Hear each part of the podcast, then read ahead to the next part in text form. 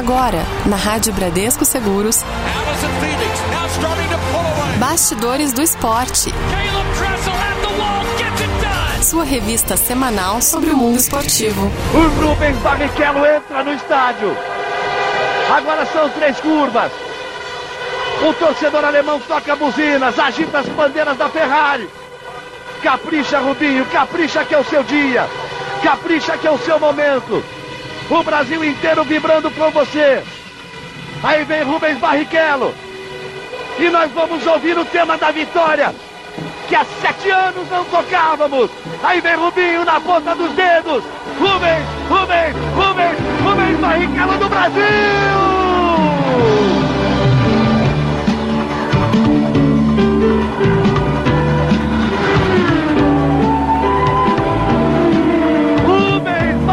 Barrichello do Brasil vence de forma brilhante o Grande Prêmio da Alemanha. No ar, mais uma edição do Bastidores do Esporte. E que momento fantástico esse que a gente ouviu, hein, Vinícius Amalho? É isso aí, Magno Nunes. Que momento fantástico. Semana de GP Brasil, Interlagos. Aquela coisa, né? Já tá definido que o Lewis Hamilton é o campeão, que Sim. a Mercedes é a campeã de construtores. Mas eu não sei se você tem essa sensação. Por mais que eu confesso para você que não sou dos maiores fãs da Fórmula 1, mas como gosto de esporte, acho que Fórmula 1 dá para entrar nessa categoria de esporte. É, sempre fica aquela coisa de, pô, GP no Brasil, você fica naquela expectativa, os carros chegando, chegam lá por Viracopos, e aí toda aquela montagem de um circo da Fórmula 1 e tudo mais. A gente fica nessa expectativa, é uma semana diferente para quem gosta de esporte, né? Exatamente. E aí a gente pensou, pô, bastidores do esporte, a gente tem que falar com alguém do automobilismo tal. E aí fomos um cara que é nada mais, nada menos que o cara que mais correu na Fórmula 1 foram 326 GPs. Ah, Ele ficou bem. na Fórmula 1 de 1993 a 2011. Nada mais, nada menos que Rubens Barrichello do Brasil. Esse cara é engraçado, né, Magno? Ele virou meme e tudo mais não conseguiu ser campeão mundial, teve muito perto disso na Brown, principalmente lá em 2010, naquele carro branco que ele conseguiu bons resultados, apareceu aquele carro branco da Brown, que ninguém sabia muito bem como conseguia Exato. bons resultados, né? Mas não conseguiu o título. Mas apesar de não ter conseguido o título, não dá para você contestar um cara com tantos GPs, Sim. correndo em Ferrari, sendo companheiro de Schumacher, mas assim, Magno, não dá para contestar um cara que foi tão. tão. conseguiu bons números, conseguiu correr com grandes nomes. É, a gente no Brasil tem muito disso, de ah, tem que ser campeão para ser um cara bom, mas não é assim, né? ganhar, né? né? Não é assim. Então a gente conversou com o Rubens Barrichello, ele parou a agenda dele, o cara tá nessa aí também GP Brasil, todo mundo querendo falar com ele. Você falou que ele ia dar uma entrevista para quem? Ele... Ou quando ele parou para falar com a gente? Pois é, ele conversou com a gente entre a entrevista pro Globo Esporte e pra Auto Esporte da Inglaterra. Tá bom, né? Então a gente tá numa agenda legal aí. Tamo, tamo bem de contato. É, acho que é um bate-papo muito legal. Ele fala um pouco desse momento dele, né? Ele que não tá morando mais no Brasil, tá morando nos Estados Unidos, mas ainda corre pela Stock Car, né? Então, o começo desse bate-papo, a gente falou principalmente sobre a fundação dele, né? É, a gente, ele tem uma fundação e um, eu, aí eu dei uma pesquisada nessa fundação e uma das coisas mais interessantes que eu, que eu vi lá é que ele tem um projeto onde ele leva o kart para crianças carentes. Olha só. Porque a gente sabe que o automobilismo é muito caro. Sim. Né? Não é muito é fácil você entrar mundo. no automobilismo. Então ele possibilita isso aí para crianças carentes e ele começou falando sobre isso. Então seja muito bem-vindo à Rádio Bradesco Seguros, Rubens Barrichello. Boa tarde, obrigado pelo convite. Bom, é, o Instituto Família Barrichello, a gente cuida de mais ou menos 3 mil crianças e 600, é, a gente chama de velhinhos, eles não gostam que chamem de velhinhos, mas eles é, são a paixão da, da, minha, da minha vida, porque é... Eu não sei se é por mim, assim, eu sempre tive uma. Eu não, não queria não queria ficar velhinho sem nenhum cuidado, sabe? Então é, a gente está sempre por perto, sempre. Eu, eu adoro estar com os velhinhos. É... O projeto IBCart é um projeto que ele é único, na verdade, porque logicamente, quando você dá de presente para uma criança, a gente dá sempre uma bola, que seja para futebol, para vôlei, para basquete, enfim. O kart é uma coisa que eu quis fazer porque foi feito comigo. Nós não tínhamos condições e nós ganhamos o primeiro kart, eu ganhei do meu avô, mas é, e ali eu me libertei. E a gente encontra crianças que melhoram assim de um modo na escola por tentar e, e, e todo o estudo que foi feito de antemão foi muito bem feito. Então a, a criança tem que passar primeiro pela coragem que é no skate, depois ele passa por um processo psicológico com uma psicóloga e aí sim ele é liberado para andar de kart. Então não é simplesmente chegar e andar de kart uh, e colocar em risco a vidinha dele, né? Então uh, eu gosto muito, muito de como o Instituto chegou à decisão de como colocar o menininho num kart. Bom, então é isso, né? Ele falou aí da fundação e também a gente perguntou para ele, Magno, o que, que ele anda fazendo, porque a gente sabe que ele tá na Stock Car, o cara não abandona o automobilismo, né? Não é tem difícil, jeito. Não tem como. Mas o que, que ele anda fazendo da vida? A gente pediu para ele esquecer o automobilismo e perguntamos para ele: e aí, Rubinho, o que, que você anda fazendo da vida? Vamos ver o que ele respondeu. Olha, eu sou golfista, é, eu faço muito exercício, mas fundamentalmente eu, no meu tempo de escolha, eu, eu sou pai. e, e e graças a Deus, Deus me deu o dom de, de guiar, mas também me deu o dom de, de, de ser grato por ser pai de duas crianças maravilhosas e que me dão, me dão alegria e quando não me dão, é, quando tem alguma dificuldade, nós aprendemos todos juntos. Então eu sou muito grato por isso. Outro tema recorrente, Magno, quando tem Fórmula 1 aqui no Brasil, é o fato de a gente estar. Tá acho que a terceira temporada Isso. sem nenhum piloto brasileiro no grid, né? Então nada mais justo, né, que um cara que ficou tanto tempo na Fórmula 1 ele vai falar com propriedade sobre essa ausência de brasileiros no grid da Fórmula 1. Nós não, não temos falta de brasileiros porque não tem piloto brasileiro. Nós temos falta de brasileiro por falta de oportunidade. Piloto brasileiro a gente tem bom para dar de paulada e assim, é chato ir para um Grande Prêmio do Brasil sem um brasileiro. Uh, e eu espero que essa, essa situação não dure muito tempo, não.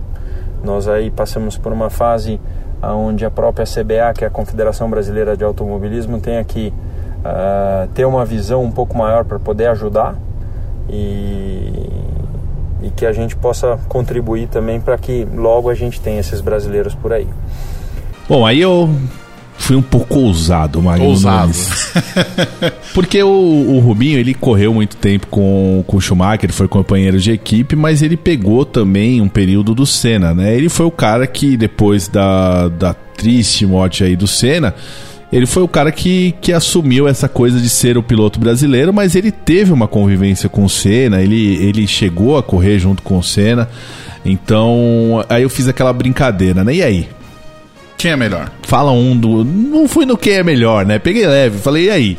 Se você tiver que escolher um aí, ou fala um pouco das diferenças de um pro outro, vamos ver o que, que ele falou de Senna e de Schumacher.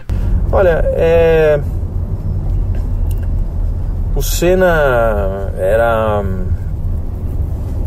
Era muito coração, muita. Um volante que o cara conduzia de um jeito que era impressionante.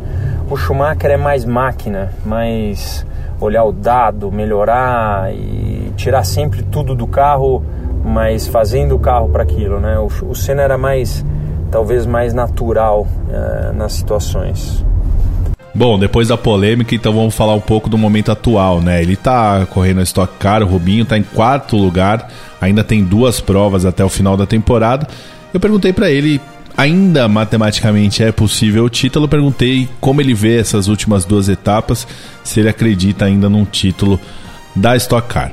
Olha, a luta é sempre muito grande. Nós não tivemos um carro com, com uma velocidade é, extrema esse ano. Assim, a gente está largando sempre por ali no sétimo, oitavo, nono e aí busca pelas estratégias e estamos sobrevivendo. Temos ainda duas provas para poder é, tirar um pouco mais de velocidade e lutar. Enquanto você está vivo no campeonato, tem que lutar e, é, e sempre acreditar que é possível.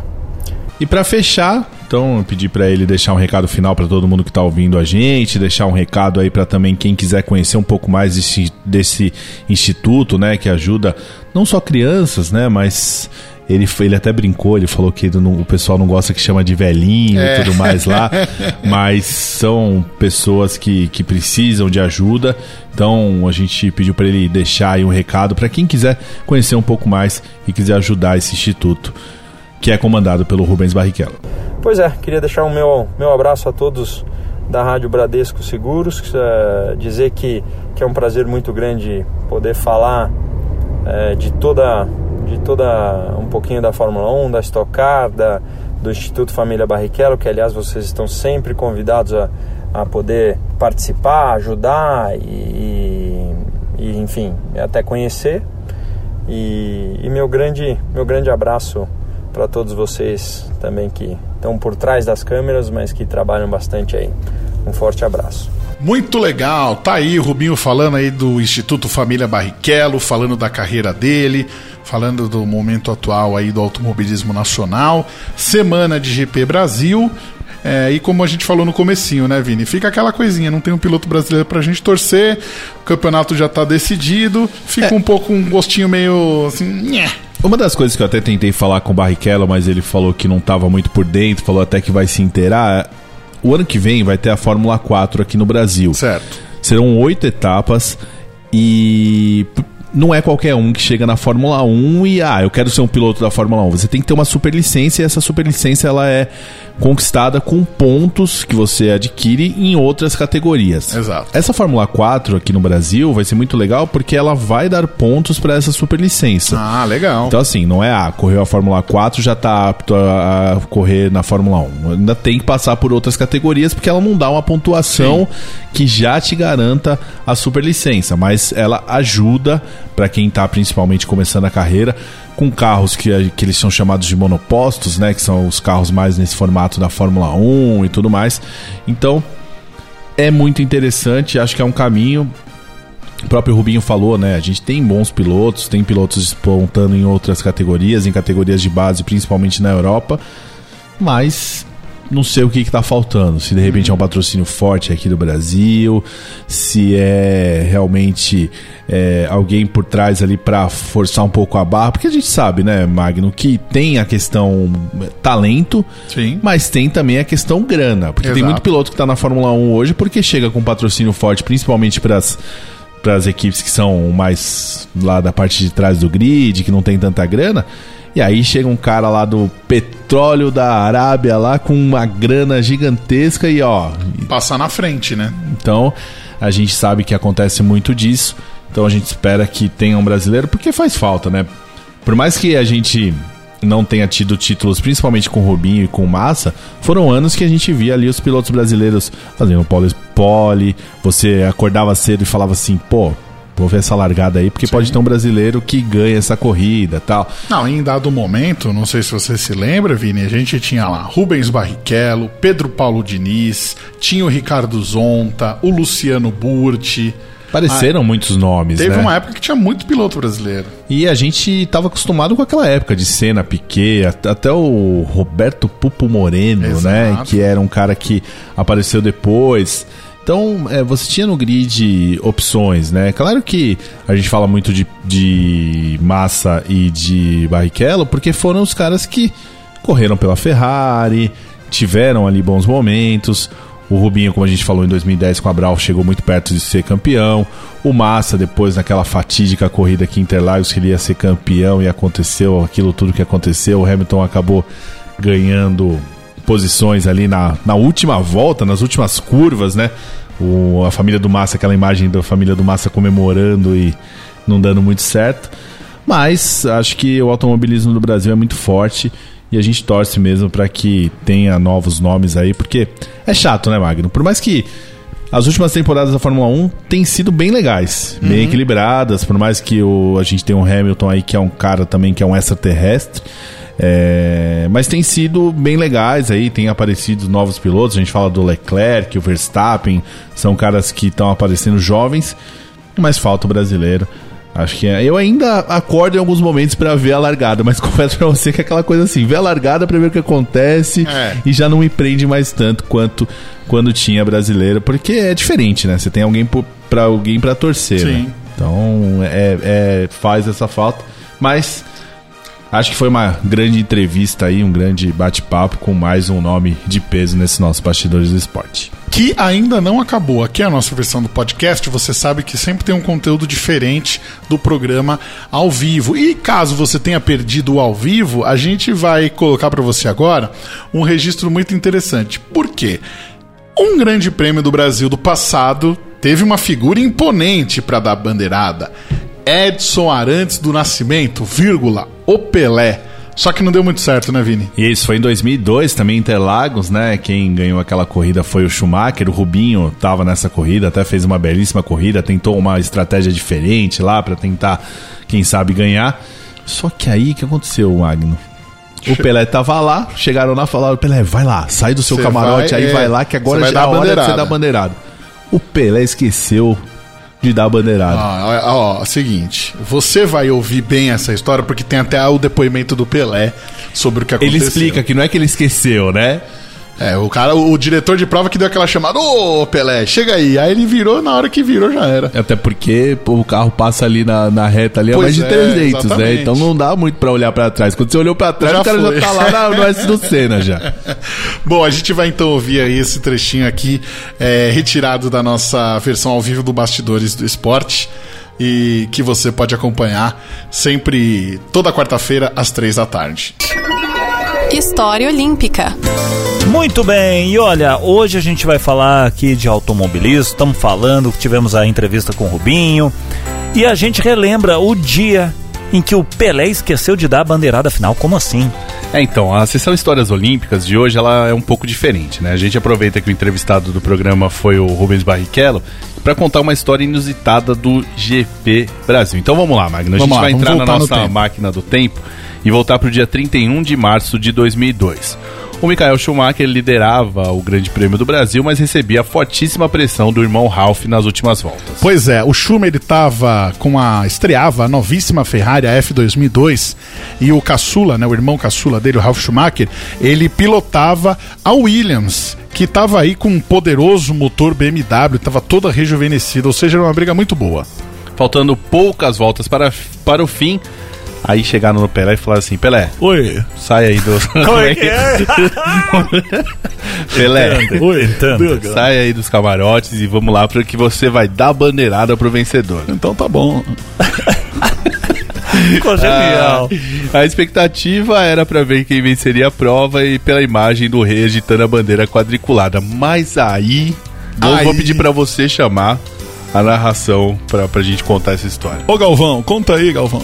Conta aí. Vamos pro final da prova. O Pelé vai dar a bandeirada. Ele vai passar, Pelé. Olha lá que ele vai passar. Passaram tão rápido que o Pelé não viu. Olha ali que você viu que o, que o diretor né, de pista ele me chamou para dar a notícia, porque ele estava com o rádio dele não, não, estava bem. Quando eu voltei, o Schumacher já tinha passado. Ele era muito rápido. então, o Schumacher é muito rápido. Pois é, o, o, rei tava prontinho lá com a bandeira na mão quando alguém, ele falou aí, o, o diretor, diretor, de prova, chegou isso. lá, deu uma cutucada nele e falou: Ó, oh, tá chegando o cara. Só que nessa de tá chegando, ele já olhou chegou. pra trás, quando ele voltou, já tinha já passado, tinha já tal. E depois todo sem jeito, o atleta do século deu a bandeirada para os outros pilotos. Exatamente. Antes disso, né, Interlagos acabou recebendo uma corrida que foi muito interessante. O Juan Pablo Montoya, ele acabou sendo pole position, só que depois ele já foi ultrapassado pelo Schumacher. Na ânsia de recuperar ponto, o colombiano acabou danificando a, a asa dianteira ao acabar batendo na traseira da Ferrari. Larga largando de oitavo ainda com a F2001, o Barrichello partiu para uma tática um pouco suicida aí de dois pit stops contra um dos principais adversários. E com o carro levando menos gasolina, passou um a um, todo mundo até assumir a ponta. Ele liderou três voltas, só que aí que aconteceu? Problema hidráulico acabou tirando o brasileiro da corrida. Provavelmente o Barrichello chegaria ao pódio, mas dificilmente chegaria nos irmãos Schumacher que dominaram toda a prova. O Ralf até pressionou, mas o irmão mais velho se defendeu brilhantemente. Era o auge da carreira de Mikael. Em que atingiu o centésimo pódio da carreira em Interlagos, seria o campeão com apenas 11 das 17 corridas e ficaria entre os três primeiros em todas as etapas. E naquele ano, Schumi pilotou tão rápido que nem o Pelé viu. E olha ah, que o Pelé é rápido, pois hein? É, é, que cara é- coisa. Você já pensou? Ah, o cara mas... dá aquela chamada, ô Pelé, tá vindo ali. Mas Porra. pisaram na bola também. Aonde? Aonde? Eu, ó, digo mais. Ah puxei aqui pela minha memória. Naquela época, a gente ah. estava em meio aí aquelas votações. Quem foi o atleta do século? Pelé, Maradona, que tinha sido eleito em 2000. Maradona enviou aquele diretor de prova para puxar Será? o Pelé. Será? Ah, tem dedo ali. Legal, hein, Vini? História que a gente acaba resgatando, que faz parte aí dessa semana de GP Brasil. É, o quadro chama Histórias Olímpicas, né? Porque a gente sempre remete a alguma história olímpica, mas como o entrevistado era um grande nome da Fórmula 1 aí, eu procurei uma história que inusitada, né? A gente uhum. poderia falar de tantas coisas, cara, de, do primeiro GP do Brasil, que foi um primeiro GP só pra teste. Isso. Tinha mais de 200 mil pessoas em Interlagos. Que legal, hein? A gente poderia contar tantas histórias. Teve dobradinha brasileira, Piquet e Senna em Jacarepaguá na década de 80. Pô, tem tantas histórias. Uma história legal que você ouve aqui no nosso Bastidores do Esporte. Você sabia que o Schumacher uma vez adotou uma vira-lata que estava ali perto do boxe e levou para a Alemanha? Sabia? É, então. Então tem histórias muito legais aí. A gente poderia contar várias histórias do GP Brasil, mas acho que essa do Pelé é bem emblemática, é engraçada e demos chance pro Pelé se defender, né? Sim, para contar o que aconteceu.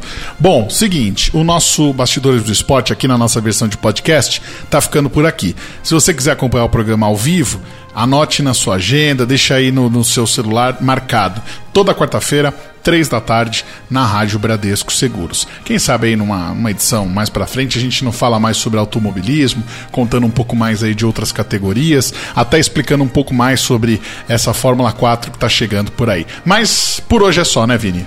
É isso, por hoje é só. Espero que o pessoal tenha gostado e mande sempre sugestões aí de entrevistados.